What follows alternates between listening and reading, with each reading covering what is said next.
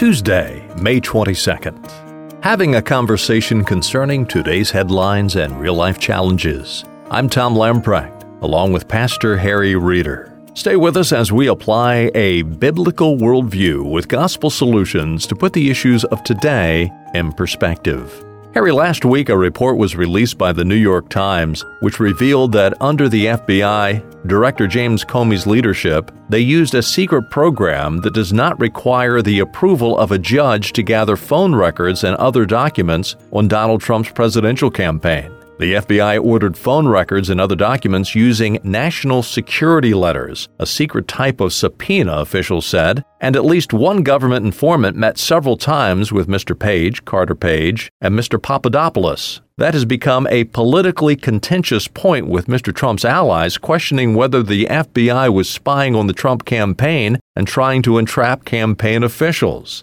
The national security letters are controversial in part because they carry the force of the law but are created entirely outside of the judicial system. To issue one, an FBI official needs to attest that the information sought is relevant to a national security investigation. The letters have also been criticized because they are shrouded in secrecy. Harry, we have three distinct branches of government judicial, congressional, and executive. Is this a breaching of those three separate branches of government? Not so much breach, I would say, as to circumvent. You know, Tom, when I was uh, in the ninth grade, I have to confess I was not all that interested as I should have been in my studies. But there was one little bright star in all of this, and that was Robert Woodburn. I still remember him today. He was my civics teacher in the ninth grade. I just got drawn into it. I was amazed at our founding fathers who had just made it very clear that they were carrying out this American experiment by number one, we're not going to have a monarchy where one man rules and therefore his tyranny and the accumulation of power.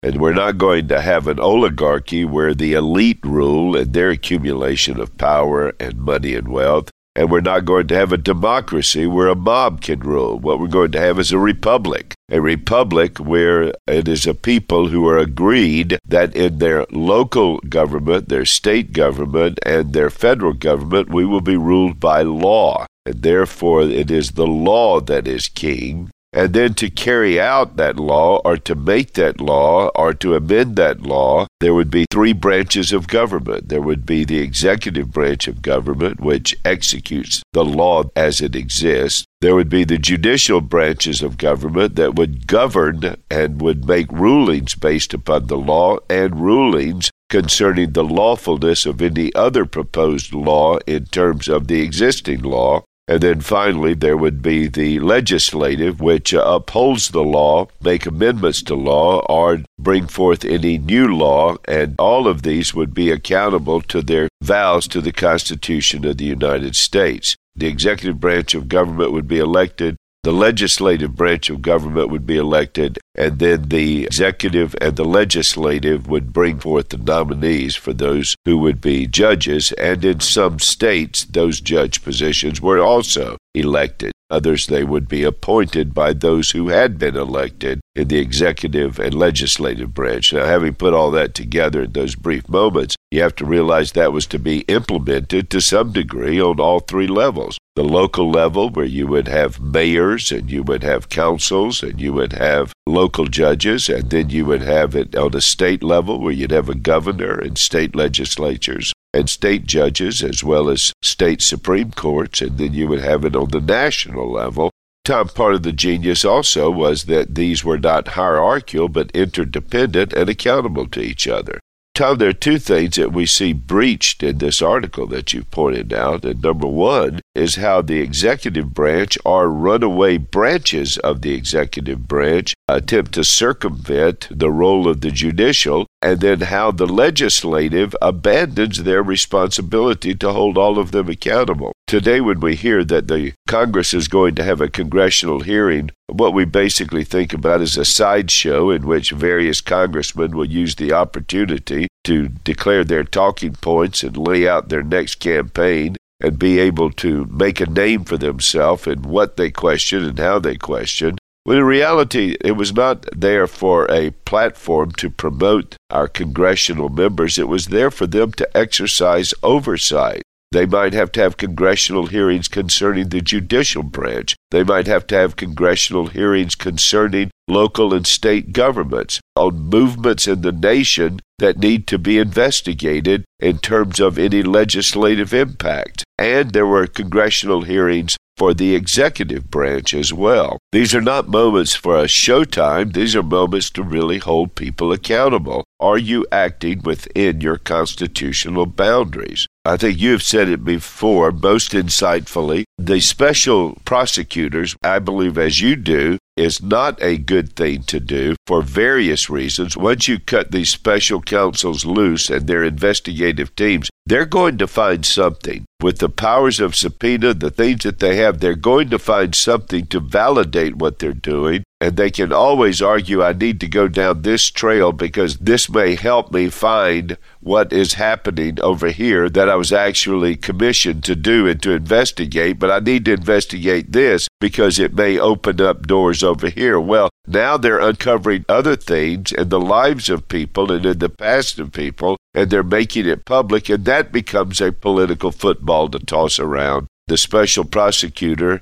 is simply a statement of the cowardice or the ineptness of the Congress to do their job in congressional hearings. Now, if there's ever any place for clarity, moral clarity and legal clarity. It's in the investigations that have and are and need to take place from Congress concerning how the FBI has been conducting itself, and they also need to investigate how the IRS has been conducting itself. Both have engaged in behavior that is punitive, oppressive, and beyond the scope of their responsibilities. But you need a Congress that will do its job, and then you need a judicial branch that will do its job, and the executive branch needs to be accountable to the legislative body. And once again, these congressional hearings have been the mechanism whereby that was supposed to be accomplished. Harry, on tomorrow's edition of Today in Perspective, I want to take you to a little town in Virginia, Lexington, Virginia where a lot of American history has taken place.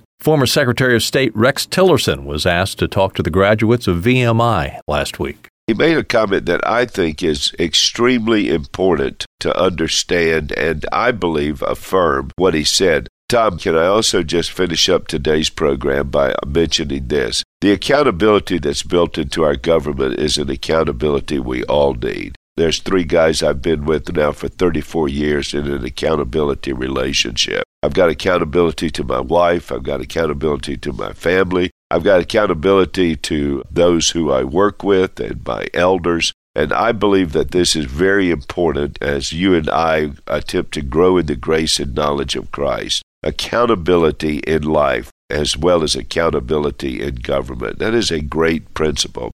But most of all, I need to know that I am accountable to the Lord. My dear friends, I want you to know the other day they came out with a statement that, you know, once you put something in the digital world, it never goes away.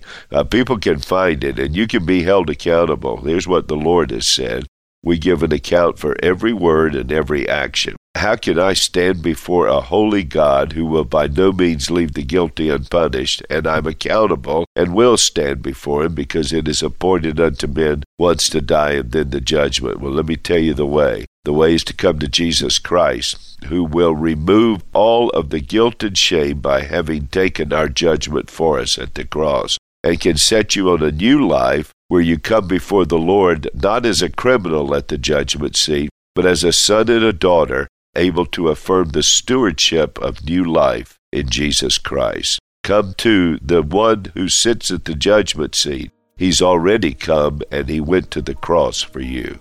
As we close out for today, let me remind our listeners it's easy to subscribe to Today in Perspective.